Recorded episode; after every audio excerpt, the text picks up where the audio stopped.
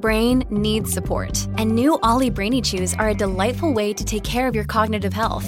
Made with scientifically backed ingredients like Thai ginger, L-theanine, and caffeine, Brainy Chews support healthy brain function and help you find your focus, stay chill, or get energized. Be kind to your mind and get these nootropic chews at olly.com. That's O L L Y.com. These statements have not been evaluated by the Food and Drug Administration. This product is not intended to diagnose, treat, cure, or prevent any disease. Another day is here, and you're ready for it. What to wear? Check. Breakfast, lunch, and dinner? Check. Planning for what's next and how to save for it? That's where Bank of America can help. For your financial to dos, Bank of America has experts ready to help get you closer to your goals. Get started at one of our local financial centers or 24-7 in our mobile banking app. Find a location near you at bankofamerica.com slash talk to us. What would you like the power to do? Mobile banking requires downloading the app and is only available for select devices. Message and data rates may apply. Bank of America and a member FDIC. Hey, everybody, welcome to the show. It's your boy. Okay, I'm not going to say that anymore because that's dumb. It's ZDoggMD, aka Dr. Zubin Damania. I'm just Z, all right? Just call me that and we're all good. Anyway, so we're excited because we're doing a Tom and Z morning rounds, whether or not it's morning. We don't care. Time is relative and it's an animal construct. So today we are going to try to talk about pricing in healthcare in honor of Dr. Marty Makary, who was on our show recently, and his book is coming out today, September 10th, 2019. Uh, the Price We Pay. It's available on Amazon. We'll put links in the thing and all that. And basically, it's a real tour de force about just how shitty our healthcare system is about price transparency, price gouging, suing its own patients, um, unnecessary care, over treatment, over testing. Basically, this is why it's $3.2 trillion. And then people want to cover it all with Medicare for all, which is a terrible idea because you're paying for something that already sucks. And then you're going to, and then the, people say, oh, well, Tom, uh, you know, if you do Medicare for all, the government will force industry to behave itself. H- how many times has that worked? Z- exactly zero. Zero. So what'll happen is you'll just codify a broken system and then you'll put draconian top-down measures to control it. It will end up stifling innovation and causing people to leave the field. What we need to do is we need a true competition, a true price transparency along with some government uh, re- regulation and guidance that allows it to flourish instead of the crony capitalism we have now. So I think that's a starting point for this conversation today. I view uh, Marty's book as sort of like the tip of the iceberg. You know, like it was like when the Titanic was heading full steam ahead at the iceberg. Only ten percent of an iceberg is above the water, and then you try and avoid it, and the entire hull of the the boat gets scraped by the ninety percent that's beneath it. So it's like as terrible as everything uh, that's in Marty's book is, it's the tip of the spear. It, things are so much worse. There's so much more damage than we could even cover in a single podcast. Like, shit is fucked, see.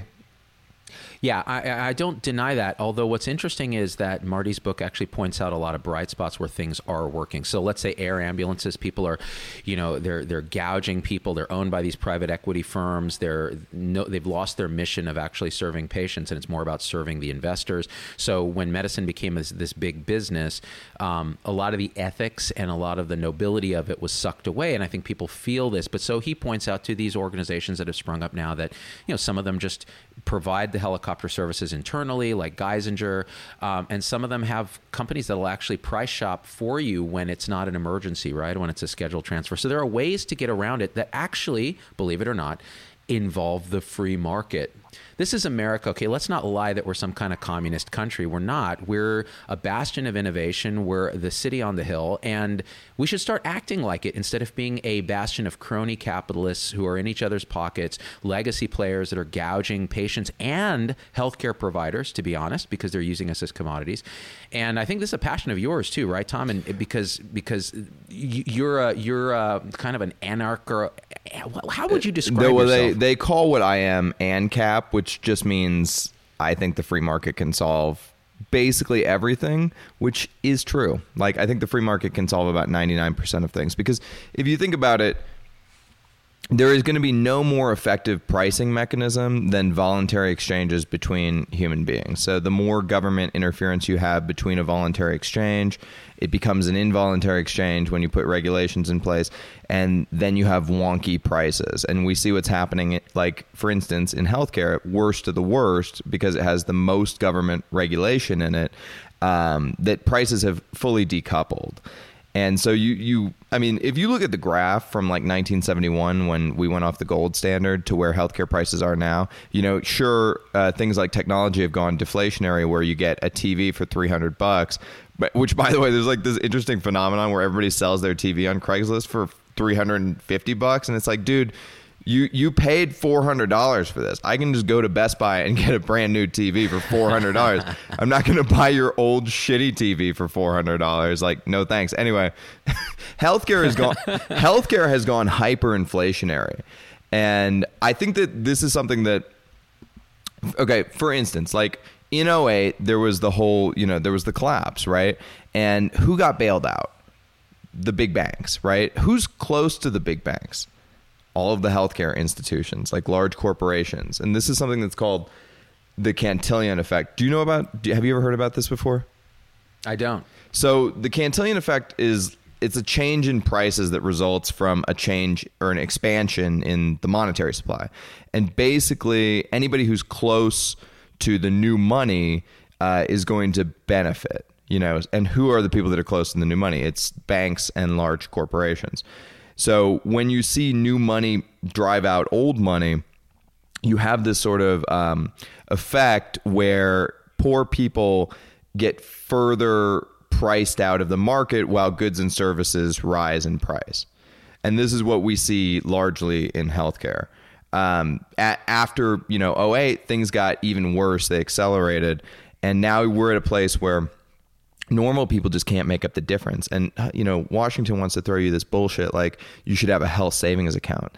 A health savings account is not going to do anything for you when your wages have fully stagnated and the price of getting basic uh, healthcare services has gone up, you know, 30x since 1970.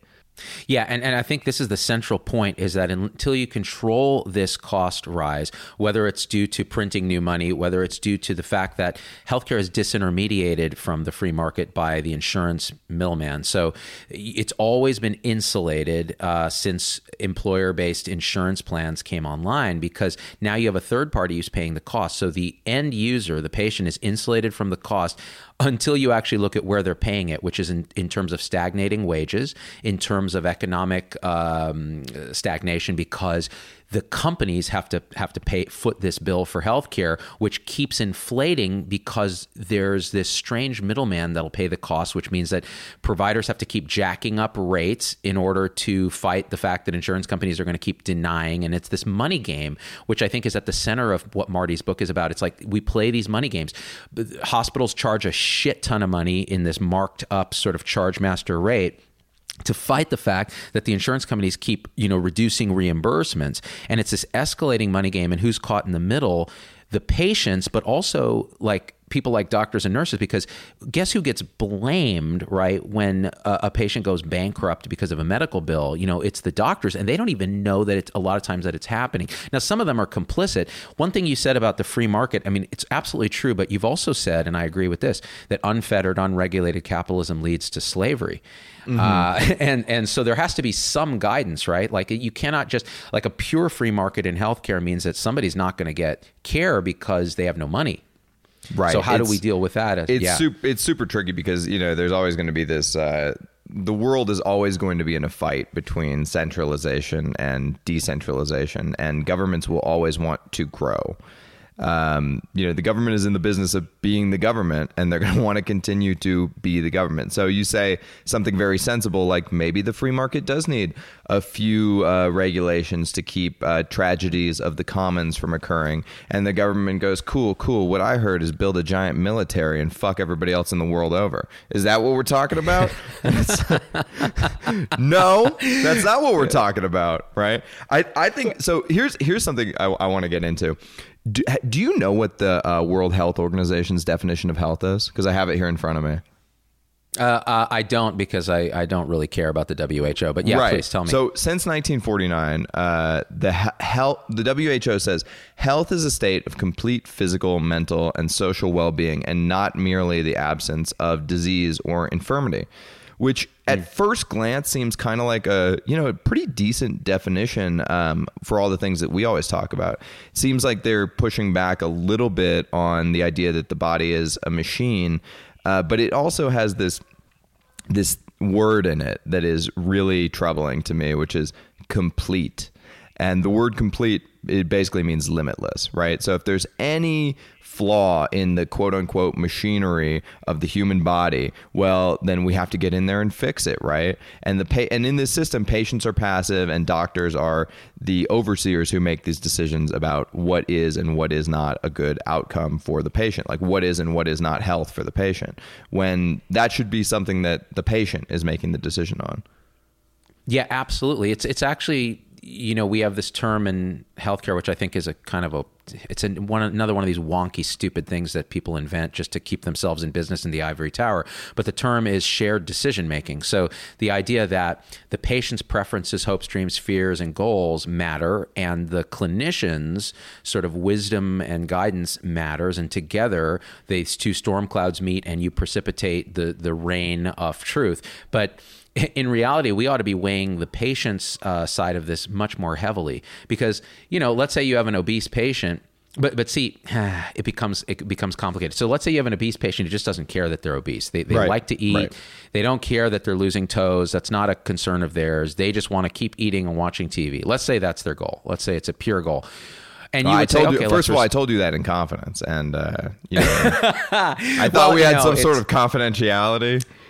I don't believe in HIPAA. I consider HIPAA more of a guideline than anything else, just a gentle guideline. Uh, and so, so Tom wants his toes to fall out, and he wants to keep eating Chipotle. Actually, no, he wants to keep eating Popeyes.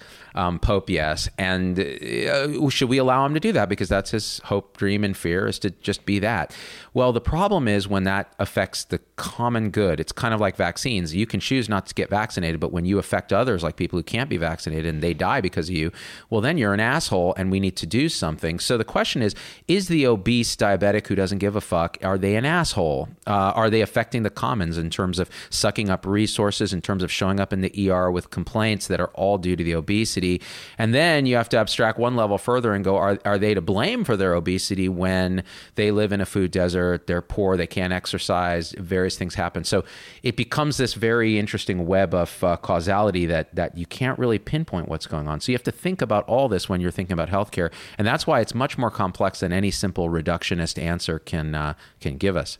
These are all. It's so tricky because in some ways I agree with you, but in other ways uh, I don't want to give individuals that escape from res- responsibility. Right. Mm-hmm. Like, yeah, of course, some people are born into really shitty circumstances and really shitty environments, and that is going to color and affect the way uh, you see the world. I mean, like, if you ever talk to somebody who was raised um, in poverty versus somebody who was raised in wealth and privilege, they just have very different ways of seeing and handling the world. So yeah, I agree, but also at the same time, you're taking away responsibility by telling people that they don't really have free will, and you know it's not your fault. Like the corner store is full of crap, you know.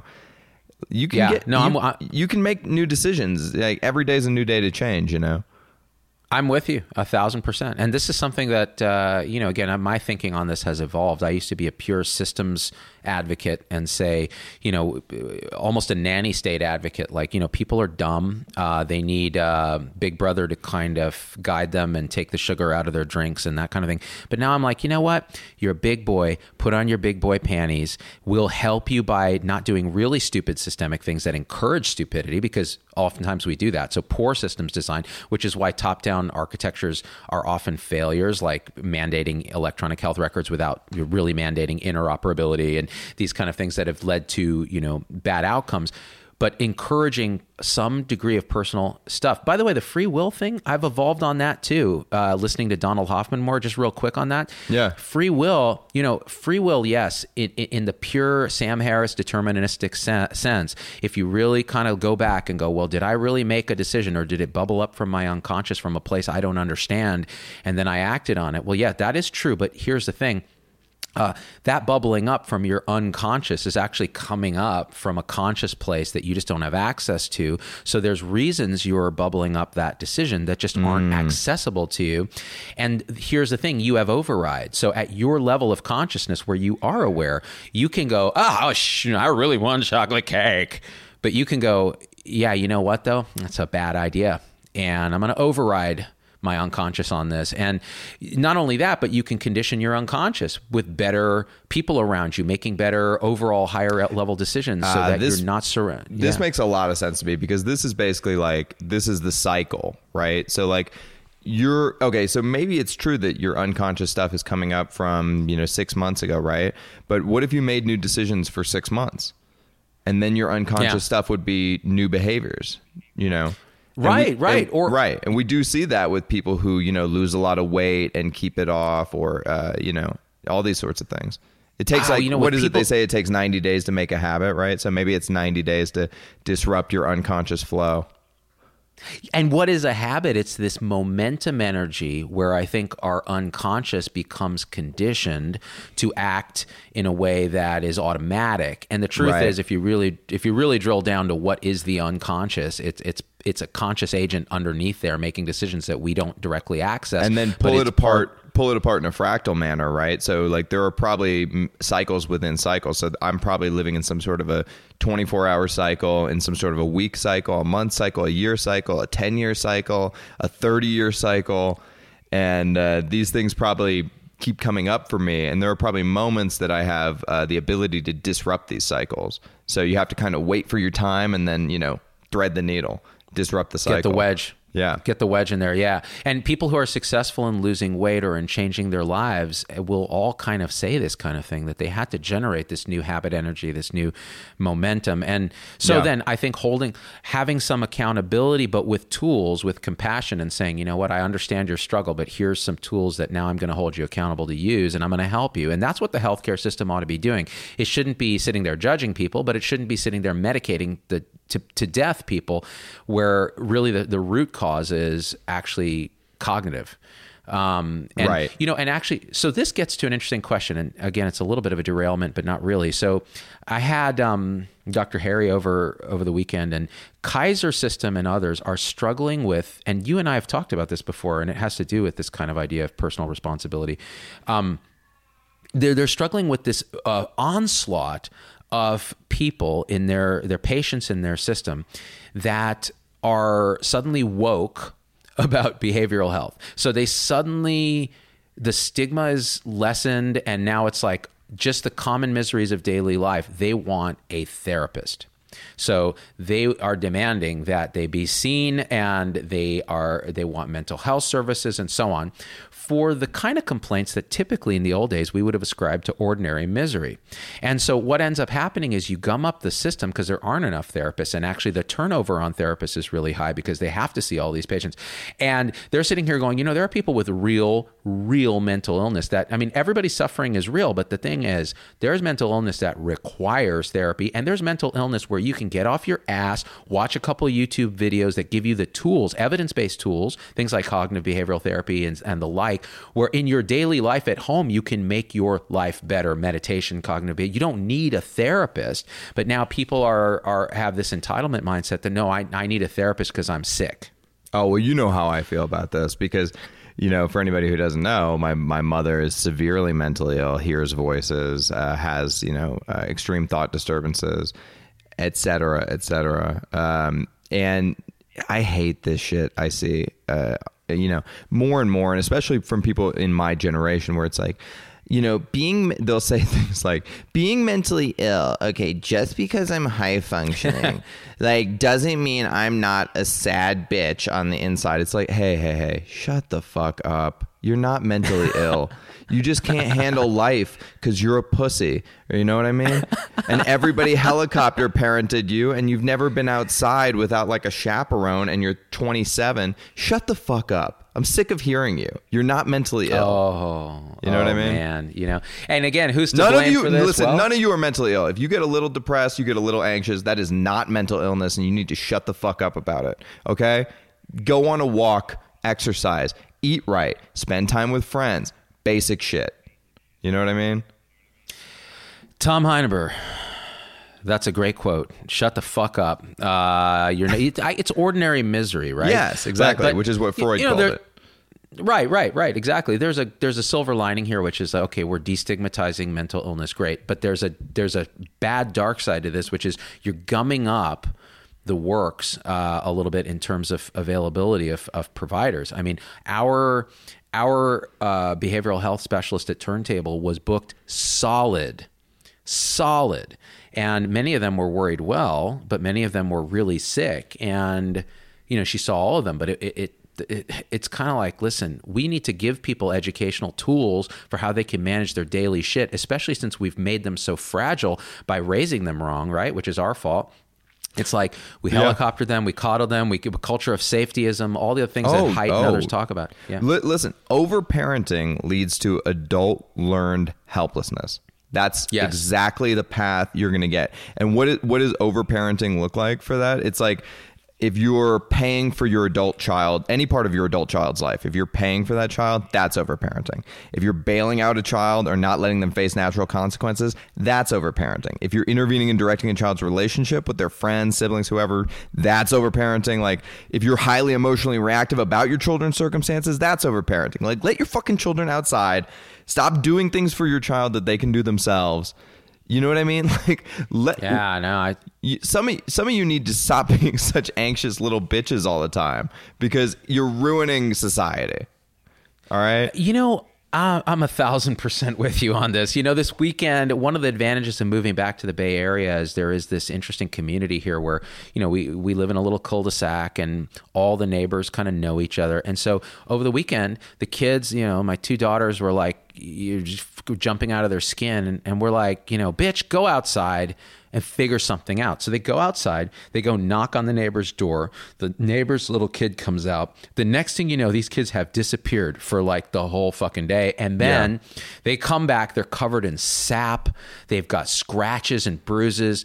They've done some shit that I'm like, hmm, that was a risk taking behavior. Uh, and I was so happy. They were yeah. like lit up. They had they had learned to take and manage risk. They're less fragile. They're more anti fragile. They're they're gaining strength from adversity adversity and yeah, I had to take Goo Gone, which is not something you apply to the skin, and apply it to the skin to take the damn sap off them. And yeah, I was pissed that they ruined their clothes. But at the same time, I was like, damn. And you know, it was liberating for us because we got to be adults and and do what you know get get shit done. So I, it's it, you know what's weird, Tom, is like I could never do that in our gated, guard gated community in Las Vegas. We just didn't feel safe. It's, that's I don't know what. It, that's interesting psycholo- yeah. psychologically. Like if you put up walls yeah. around, around yourself, you know what I mean? I, yeah, you, you kind of feel like it's not yeah. safe as it is. Yeah. I'm going to quote a great man here, Mike Tyson, who said, "Everybody has a plan." Until they get punched in the fucking face, and oh. here's oh. here's what I mean by that: is if you've never been tested, right? And you walk around scared and anxious. Well, you have good reason to walk around scared and anxious because you've never been tested. You've never gone through anything. Okay. Right. So you don't know what you're made of and you don't know when you're going to be tested and when somebody's going to pull your card when somebody when life is going to fucking punch you in the face. You just don't know. Mm. so you mm. do have good reason to be nervous and anxious.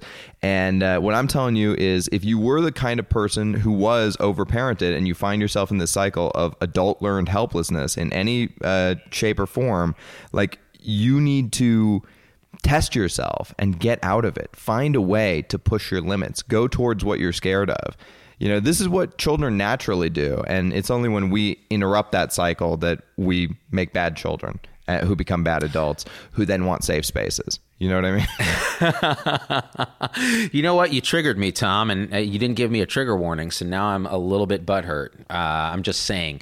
It, it's it's thousand percent true, and you know the truth is what's weird is I was overparented and underparented at the same time. So had a that happens, a, a, yeah it happens. You have like a mother mom. that's overprotected, yeah, and then a father who's yeah, like, and then dad completely distant. Yeah. What do you mean, Ruben? Is something wrong with him?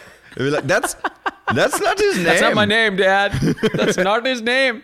That's right. Why are you always calling him Ruben? I told you we named him Zubin. so yeah, overprotective mom, underprotective dad, and then both of them gone for vast stretches of time where I, I had a Trinidadian nanny uh, growing up in New Jersey, and she'd be like, "Hey, Z Dog, you know, never mind what I'm smoking now, but you go and watch TV because that's your real babysitter." and and so I watched Land of the Lost until you know I thought when I grew up I wanted to be a sleazebag. So you know, it all worked out, Tom Heineberg. It all worked out. Dude, it's it's actually amazing too when you start taking control of your own life. Like that's a cycle that really um that cycle really it changes everything for you. You just little decisions to take control of your own life will change everything in your uh, environment, how you think, how you feel, how you act. It will change your mental health. Just and it's simple stuff. Just the decision I'm going to eat right today. I'm going to go to the gym today. I'm going to stand up for my boundaries or I'm going to stand up for what I believe in. Those things are so simple. That's what we used to call conviction or moral character. And we don't have it anymore. You know, like I, I often think about Martin Luther King Jr., who said, you know, I hope we live in a world where uh, my children are not judged by the color of the skin, but the content of their character. And then I think about the new left who wants special treatment just for the color of their skin and they think that you know the color of your skin is the most interesting thing about somebody and that that should be that everything's power and we're all just playing power games and these people with this color skin are holding down these people with this color skin why doesn't everybody with every color skin just focusing on focus on being a person of high conviction because I'll tell you, the more I walk the path of being a person of high conviction, the more I see how few people are walking the path. The path is basically em- empty. You know what I mean? Uh, well, you know, it's it's interesting. So the far left and the far right both share something, which is tribalism. So yeah. Well, the far right, want- the far right is like we're special because we're white, and the far left Right. is like we're special because we're not white. None of you are special. Shut the fuck up. Yeah, shut the fuck up. Yeah, every every I mean when you drill oh by the way, dude, so speaking of special, so when you drill down into this and um, I've really been actually getting into uh, Sam Harris's lessons on his app. So he has these conversations with Jack Kornfield, he had a conversation with Loch Kelly, he had a conversation with uh, Rinpoche, one of the uh, Tibetan lamas that he has trained with and Yeah. those conversations are are really fascinating because he's basically it's funny to watch Harris kind of work out his own shit with these teachers and um you know you can tell Harris is like you he's a he's the scientist archetype right? He has to be right. He's like he's searching for the right answers.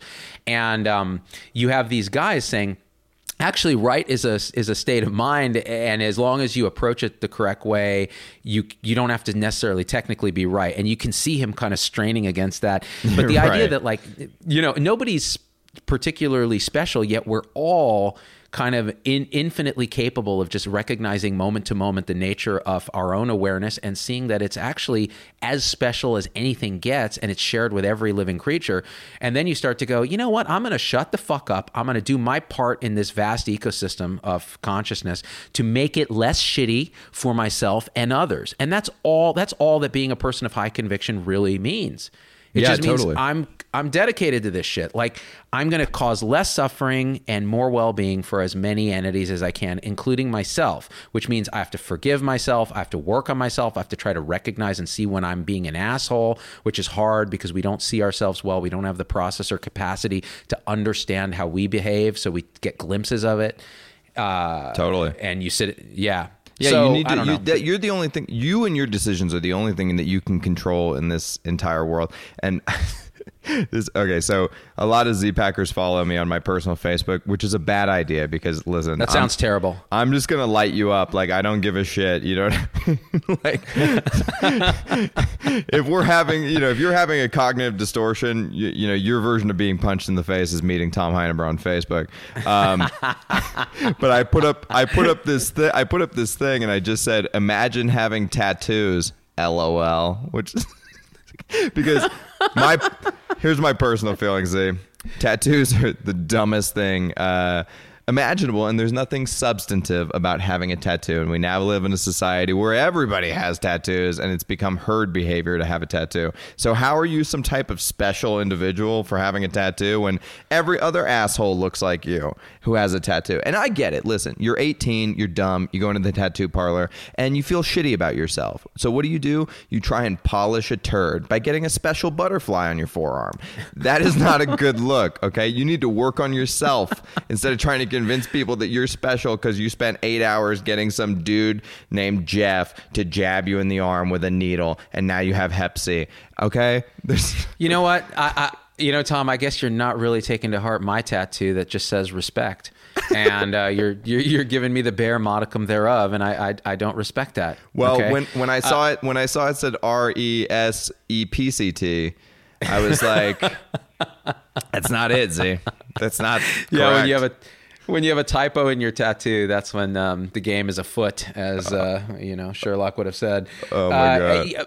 I mean, look, dude. Like, a lot. Of, I wait, think wait, Trump- I was going to get to a larger point though, which is a lot of Ah, people. yeah. A lot of people are trying to do this, in which they don't feel good about themselves, so they're trying to basically polish a turd, and they do that in all sorts of ways. Which is, you know, like you know, a lot of the the moralizing conversation that we're seeing is people projecting a large moral canvas to basically cover a large moral problem with themselves, which is you know and it's and once you realize that everything is projection that's all you can see everywhere. And it's like that's what people are doing is they're just projecting their own shit out onto the world.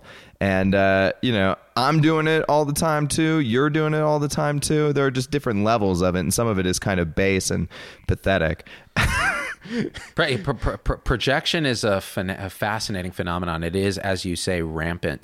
And when you learn to tune in to it, you see it everywhere, like you said. But then you start seeing it in yourself, and you go, "Oh shit! Yeah. I am absolutely projecting."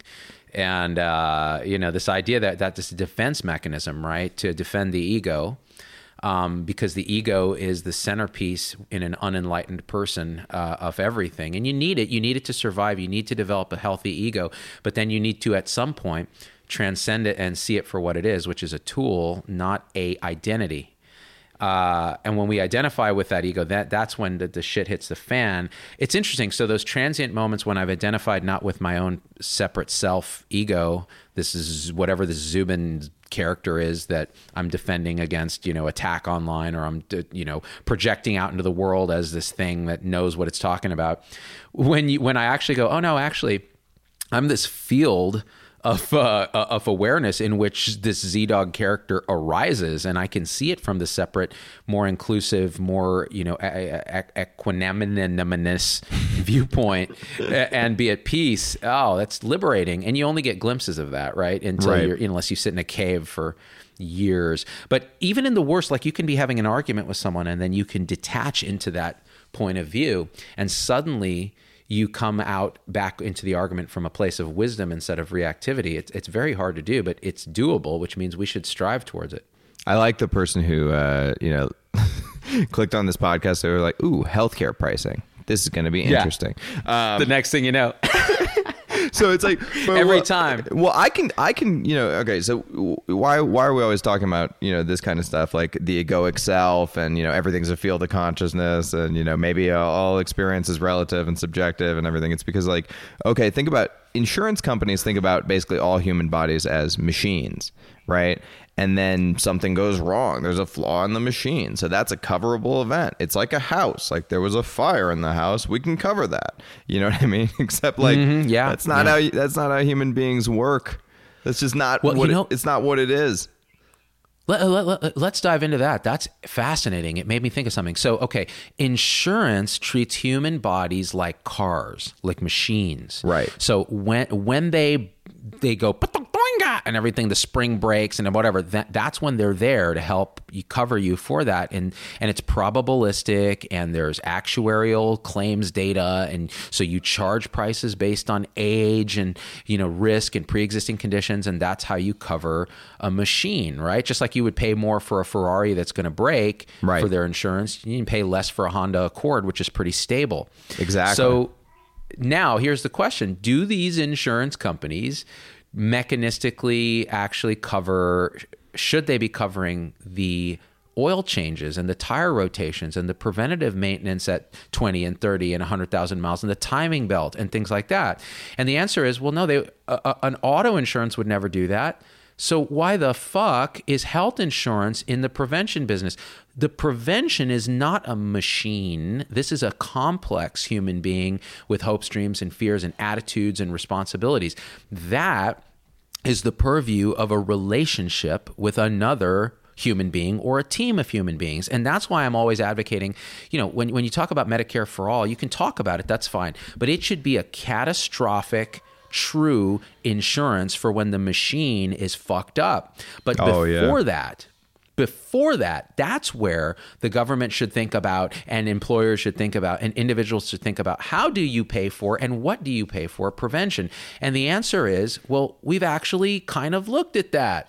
If you have a really good relationship with somebody, whether it's a therapist or a primary care doc or whether it's a health coach, I don't care who it is, and you're paying for that, whether it's your insurer paying, eh, no, not your insurer, whether it's your employer or the government or you paying for that out of some health savings account, who cares what it is, as long as it's it's fairly equitable. So, like you know, people with econ- economic means cover their own share, and people who don't have it have it helped out.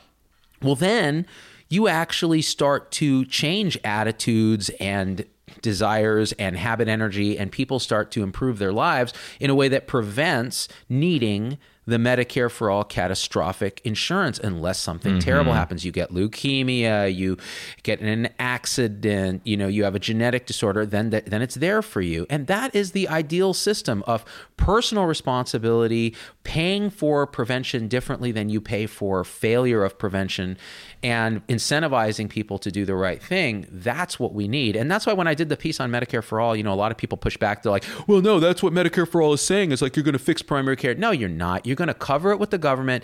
Shit's going to go all fucked up. It doesn't work in Canada in the sense that you're still not encouraging prevention. You're still, you know, you haven't fixed that model. You're just making sure everyone's covered, which is actually very admirable. And the Canadians really will say that's hey this is i can't understand how people can go bankrupt and that's true well but how about we actually focus on what works and do it in a uniquely American way where everyone's covered and it saves money and we have better outcomes and the rest of the world can fuck themselves in the ass because they haven't gotten it right. So, you know what? I'm the, I'm more jingoistic and more like, you know, I, I on, in many ways I hate America. I feel we've done terrible things in the world and in many ways I'm like this is the only country that has any hope of getting this shit right because we're fucking America and and we have the chance to do it. Why are we trying to flush it away because a bunch of communists want to fucking socialize medicine here? Fuck that shit. Nobody is saying. Okay, I just I said too much. Listen, no, nobody is saying that America is perfect. It's just that America is the best so far. You know what I mean? Everything else is worse than America. I'm sick of hearing this shit where it's like the Nordic, co- you know, in the Nordic countries, man. It's like when you talk to people that are actually from Norway or wherever the fuck, and I have, they don't like their system either.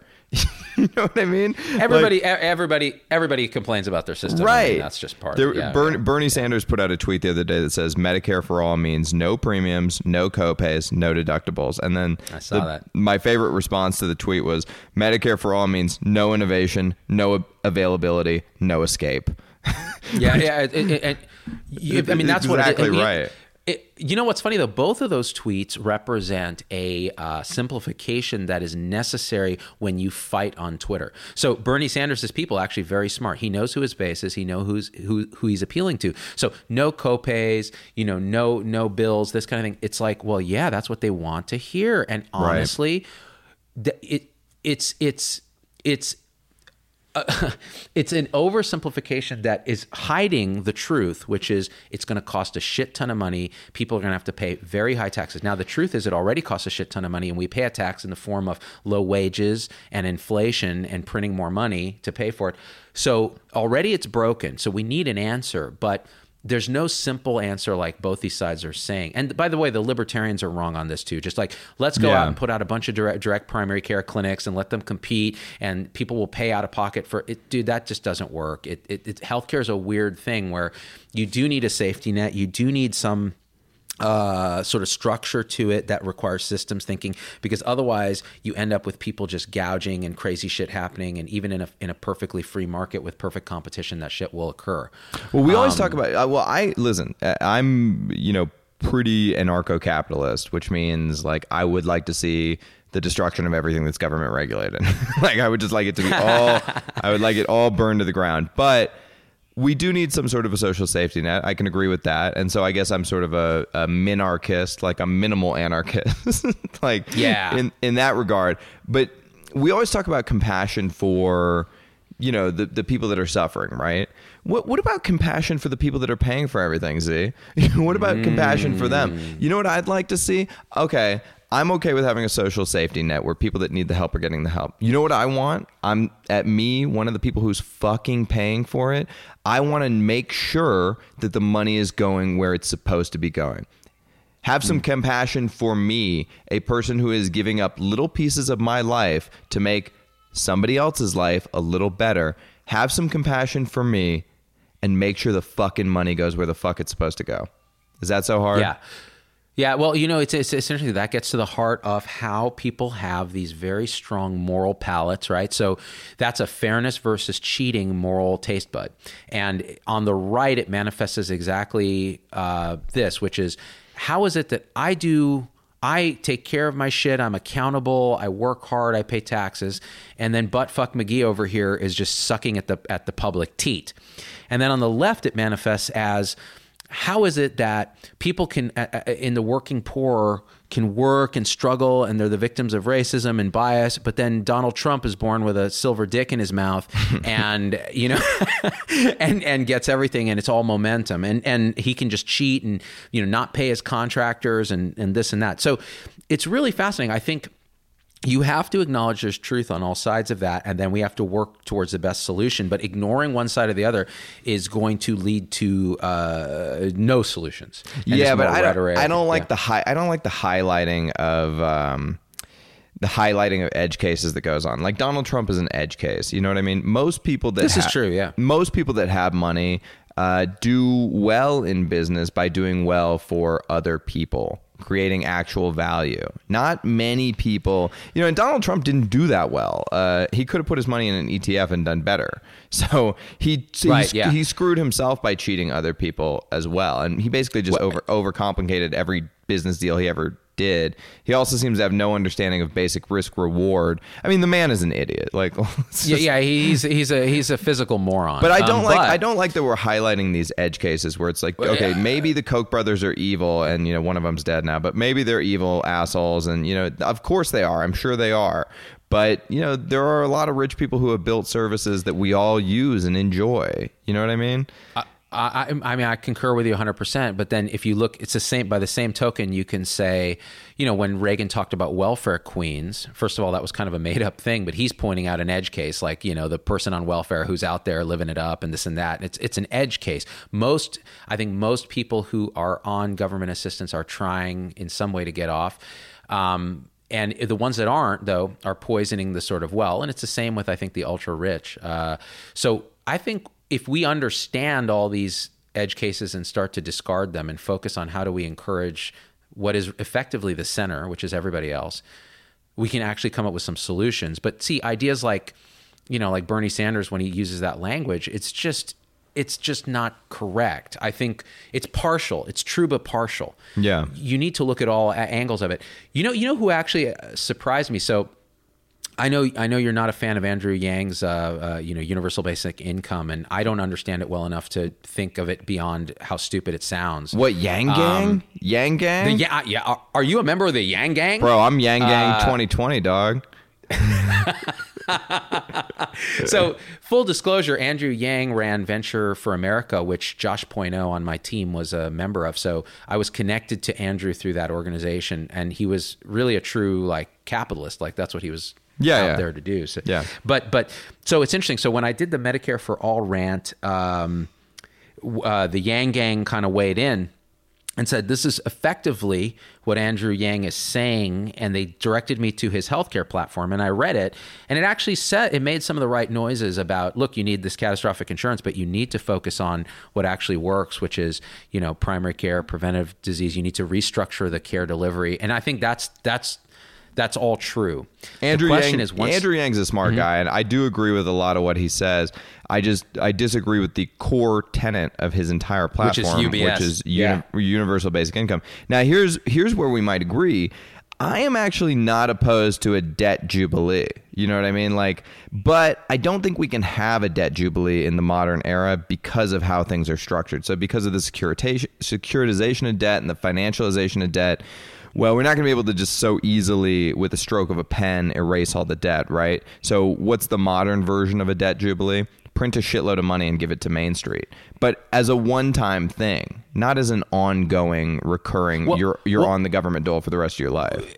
Help me out here. What is a debt jubilee? I haven't heard this term. Well, so in ancient history, debt jubilees were just it's exactly what it sounds like. You would just erase all the debt because things would, things would just get too crazy and you know, it, it, it's it's like a situation that we find ourselves in now where normal people are never going to pay back their debts. They're in a situation where they're looking at, you know, um, 40 years ahead of them with stagnating wages and you know they have $150,000 in student loans and they can barely make the interest payments on them you know because of the way the system is set up. So the system br- is broken.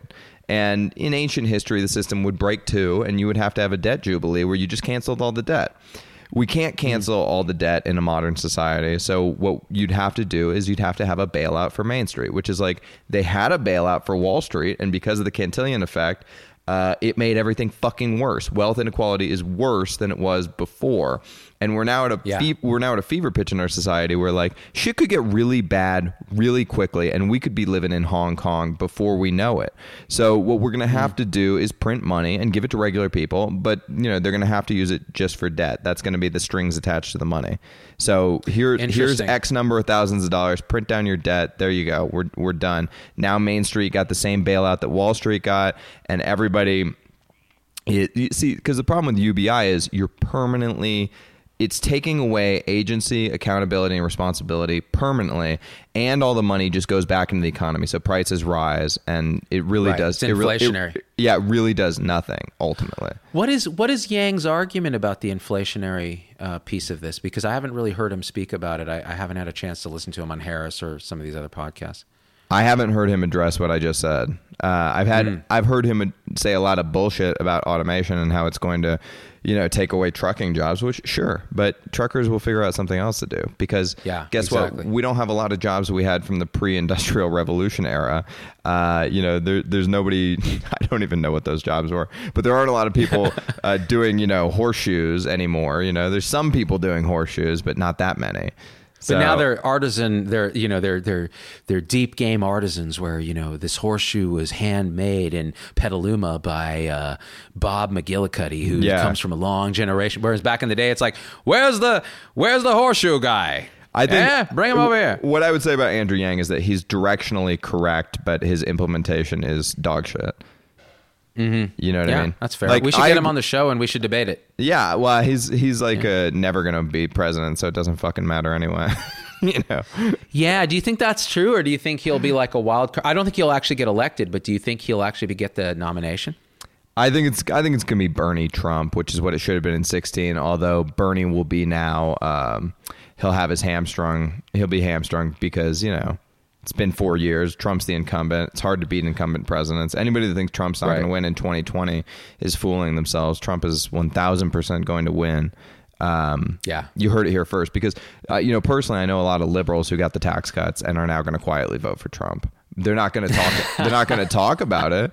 But like I talk to people all the time, you know. You know what's funny is I actually have I'm more incentivized to vote against Trump because he actually cost me money on taxes because of getting rid of the uh, interest mortgage and like basically hurting the blue states. But right? it doesn't did that matter. It doesn't matter how you vote. You can just skip it. You don't even because the blue to states it doesn't even matter. I, You're in I'm California, not even gonna, like it doesn't matter. I'm not even going to register to vote because first of all, my vote is wasted. Second of all, I'm going to end up getting called for jury duty, and I hate that shit because I'm not a good citizen. Tom I saw I saw a sign that was so great, and it was like uh, somewhere in Texas, and it said, "Welcome to Texas. Stop trying to make it like the liberal shithole you left." You and then and then it said, "Vote Republican." You know. Uh, you know, I've gotten so much shit from my more conservative elements of my audience for moving back to California. They're outraged. They're like, Yeah. how could you do it? What are you thinking? Well, and I'm like, you know, it, yeah.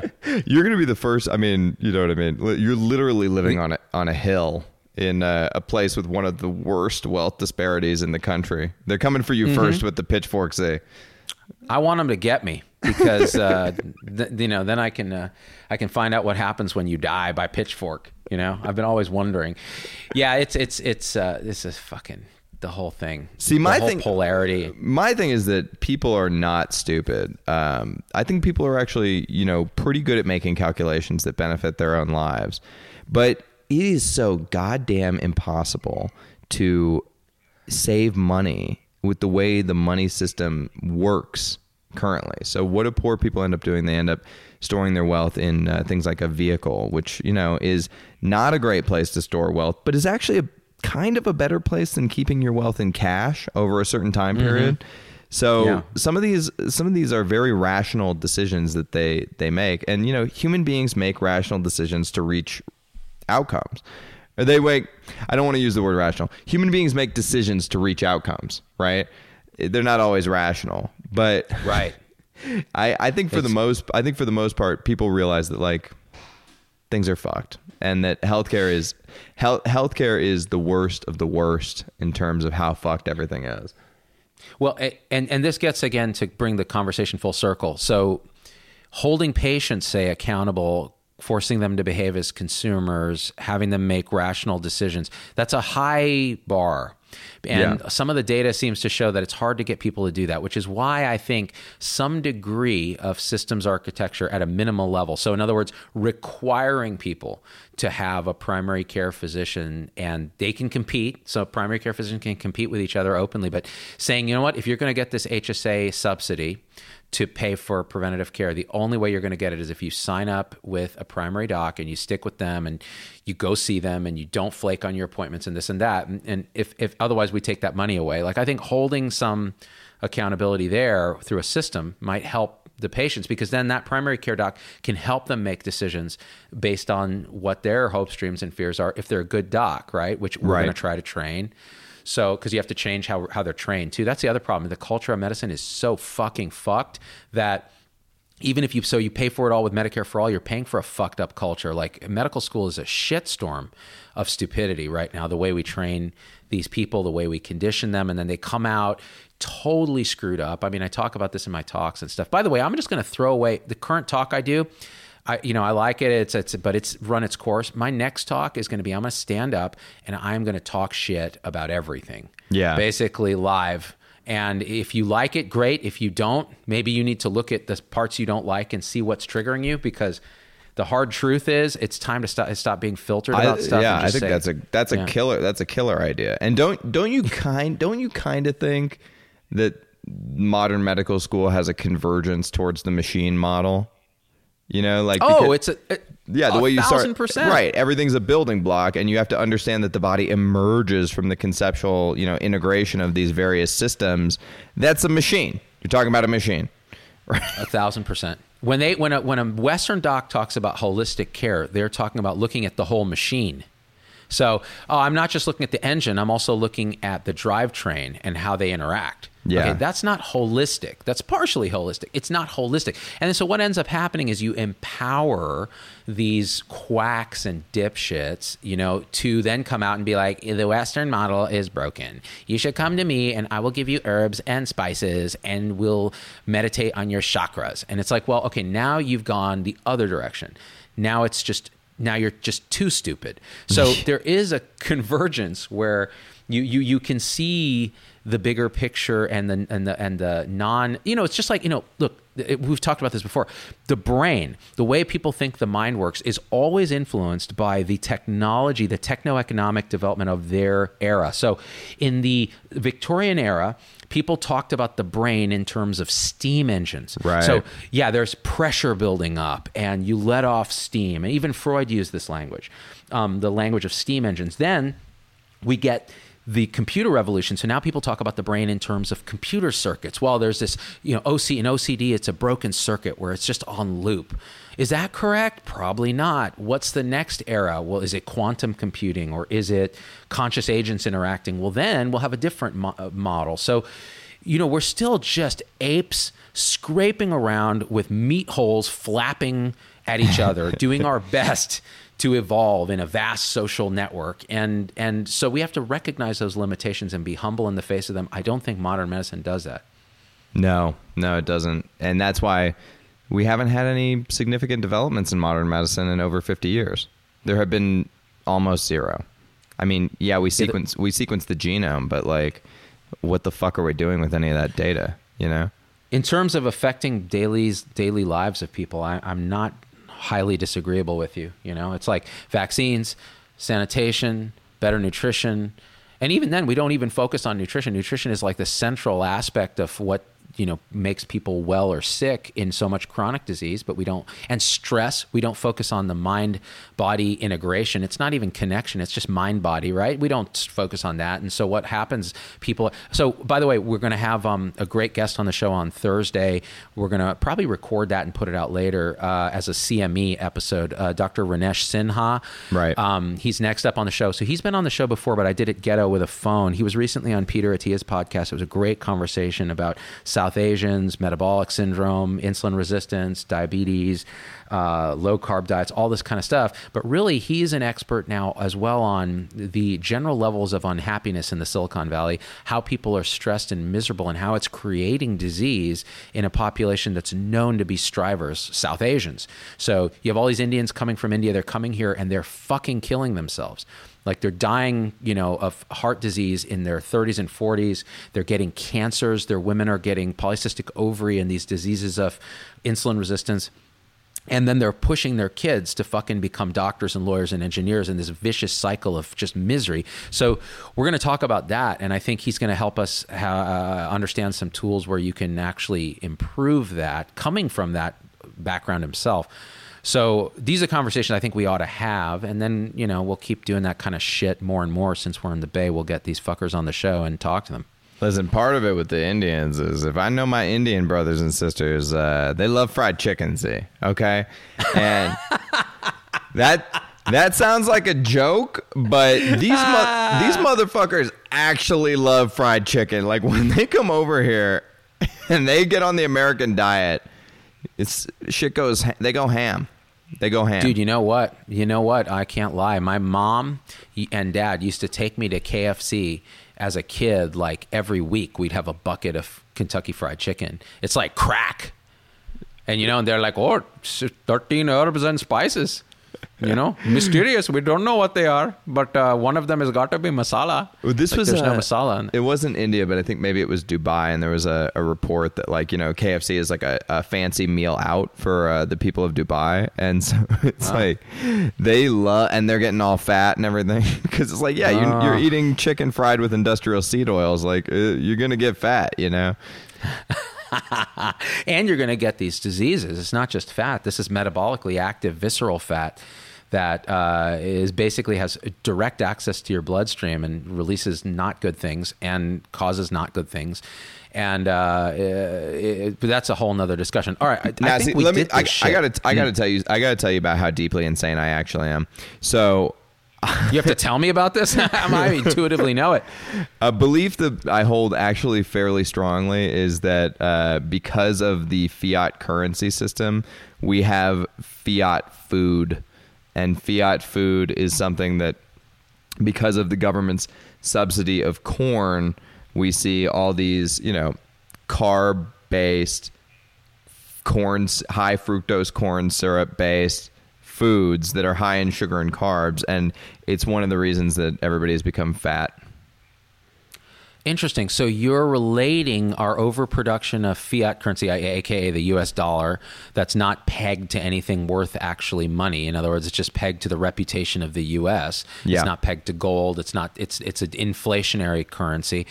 By by peg by using that currency, the government printing more money, subsidizing corn, creating fructose, we've created big food, uh, cheap, abundant, and unhealthy food that then is foisted upon people who can least uh, afford good food, and they're dying. So you're saying basically the government is murdering us with fiat currency. I am 1000% saying that. And you know what? This is one of those rare times when I don't think you're crazy. Uh, I think you're right. I think you So- can track I think you can track it pretty easily, especially because of the farm subsidies. Like it's it's there and it's real. Yeah. And guess what happens when you give government infinite power to do top-down architecture like this, to do things by fiat, by decree, you give them the power to say what is and what is not in reality instead of hundreds of millions of humans, you know, Yeah. creating their own systems and coming to their own conclusions in reality. Like an open, yeah, open at- data transfer, open networks. Yeah. Look at, for instance, like the war on meat. There's this new sort of thing happening in in uh, the vegan circles and the environmentalist circles where we're supposed to eat this Beyond Meat crap that's just basically a bunch of oil and junk. Like I'm not eating that bullshit. Meat is one of the most nutritious foods in the in, on the planet for the entirety of human history and is probably the reason why we are the dominant species. So no, I'm not going to be eating your crap tofu soy burger bullshit. Like, fuck off.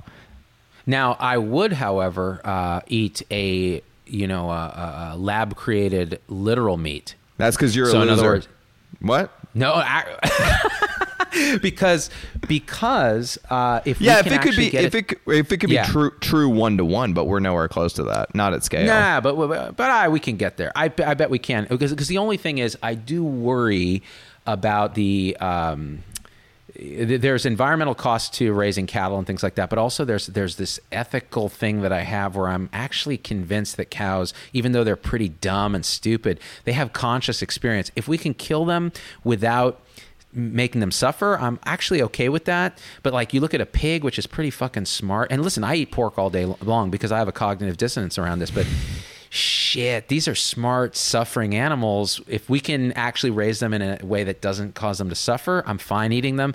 If we're if we're torturing them in in in, in systems where that's not true, then ah, I think we may wake up one day and be like, oh, we've been bad. No, no, I I agree with that too. Obviously, nobody likes factory farming. Like the mo- the most ideal version of harvesting meat is to just go to the wild and put a bullet in something's head, so that it just living Oh, yeah. it's, it's living a wild, free life, and then one day, just from behind, it gets struck down with a bullet. You know. That, Yeah, that and then you that's eat the it. yeah that's the best way to harvest meat. Like I don't think the in, and you know I what are the cows what are the cows being fed? Say It's it's, it's subsidized corn. subsidized corn. So Yeah. yeah, this this is in everything, and so this is why it's one of the things that I'm most uh, passionate about. And obviously, it leads into the whole uh, the Bitcoin rabbit hole, and there's a whole conversation about that to be had that goes really deep. But Th- You know, and that's for next time. But uh, but I would say this. I see you just on realized see you on just- next episode of the next show. the, I just realized something. You know, why are we feeding cows corn and and they talk about grass fed meat, right? No, oh, it's pasture raised. We should be feeding now that it's legal almost everywhere. We should be feeding cows real grass, Yeah. marijuana. Yeah. And then you can have a dope fed cow, like a chron- chronic meat. And think about how flavorful and juicy and psychoactive that meat would be. You know, I think are- it would transform. There are eating. people that are actually doing this. Uh, No way. I've heard about it more so with pigs, but yeah, you can get marijuana infused pork where they feed uh, they feed marijuana to the pigs. Oh, snap. Well, here's a question. So we're going to put this podcast out. It's Tom and Z Morning Roundz. You should subscribe on iTunes or whatever podcast service you use. If you want to become a supporter of the show, uh, go to facebook.com forward slash become supporter forward slash ZDoggMD. And for $4.99 a month, we have these kind of private discussions in a closed channel where the people aren't allowed that are assholes. And it's great. There's about 7,000 people there um, and growing. So you should definitely join that. But I, th- there was a piece of this. Tom, do you think we need to like write show notes for this shit and like put it on the website and do all that or should we just put it out and let people listen and if they like it fuck it Let's just put it out. I think the people that need show notes are assholes. i agree fuck them so if you're asking me for show notes I've never Fuck used you. the sh- I've never used the show notes for any podcast that I actually like. You know what I mean? Like the people that want the show Yeah. notes don't want to actually listen to the podcast. So like fuck off. I'm not gonna they do extra. I'm not gonna do extra work for you so that you can just read my show notes. Like blow me. you know, it's funny. So MedPage today is always posting my shit on their website, and they post the full transcription to whatever interview I do. and uh, I was like, you know, I don't really like that. I like my shit consumed by video. And they're like, well, the majority of our readers uh, prefer to read it. I'm like, well, that's called an article. That's not called a video. Right. And the way that the way that we talk, it doesn't play well in written form. It looks retarded. I'm sorry, developmentally delayed. and so I don't like that. It's like when you read things that Trump says, you think, boy, our president literally has no brain. But then you hear him say it and you're like, you know, he, he doesn't have a brain, but at least he's he's he, he- you know, he expresses himself. There was uh, it's just well, Obama clearly used to write his speeches, right, or have other people write his speeches for him. And there was this, I forget which tragedy, maybe it was like Mount Hood or something. After it, he goes, you know, we consign these souls to eternity. Uh, their their names echo in the sounds of you know whatever. And uh, it was this very eloquent, you know, poetic sentiment that he wrote. Trump, who clearly doesn't write his speeches uh, or have anybody else write his speeches. and, and it was it was some tragedy. I forget which tragedy it was, but I read it in print, and it was like Trump, so sad, very very sad. oh, Which, like you know, if you were talking to somebody in real life and they were like, "Oh, so sad, very very sad," you'd be Yeah, like, "Okay, true. yeah, it is sad," you know. That's what but if you you get. if you see Somebody the who president basically written gets in all print, his it's like news so sad on TV. very so sad. very sad, very sad. It makes him seem dumber dumber than he is, you know. and he is dumb. he is dumb. Oh Like, well, not- you know, I. I'm no no comment because I know the NSA is listening to this. Um, Mm-hmm. So, guys, uh, hit us up, subscribe, uh, review this podcast on iTunes. It helps us a lot to move up through whatever non-existent charts that we don't give a fuck about. so, actually, don't even bother. We don't give a fuck what you say. I love you guys. I hate you guys, but I love you, and uh, we're out. Any past any any parting words, Tom Heineberg? Yeet. Yeet. We out. Peace. Peace. Hey, it's Dr. Z. Thanks for getting through the whole episode. That's a huge accomplishment. and so at this point, I just got to ask you for a few favors because it just helps us so much if you leave a review on your favorite podcast platform and subscribe. It, it just really helps the algorithm to get this message out to others. The second thing is email me, hello at zdoggmd.com. I get all these emails personally. I can't respond to them all, but I need to hear your voice because, especially on podcast, we don't have a comment section. And I want to hear how this episode affected you, what you'd like to hear in the future, what you think we got wrong, what we think we got right, anything, anything, or just say hi. So that's really powerful. And the third thing is, financially, it helps us a lot to support the show in any way you can. And if you go to zdoggmd.com forward slash supporters, you can join our supporter tribe on your favorite platform YouTube, Facebook, Instagram, wherever. What that will get you on those platforms is live shows with me that are exclusive for supporters and access to our Zoom meetings where we talk about awakening realization and we share with each other our own experience. It's a powerful group effect. It's a community, really. And we support and love each other and share again through our own experience how we're waking up. So, and that that ripples out into systems, into transforming healthcare and education and government. So it st- really starts with us. So join us there if you can. Again, zdoggmd.com forward slash supporters. And I'm so grateful to have you with us.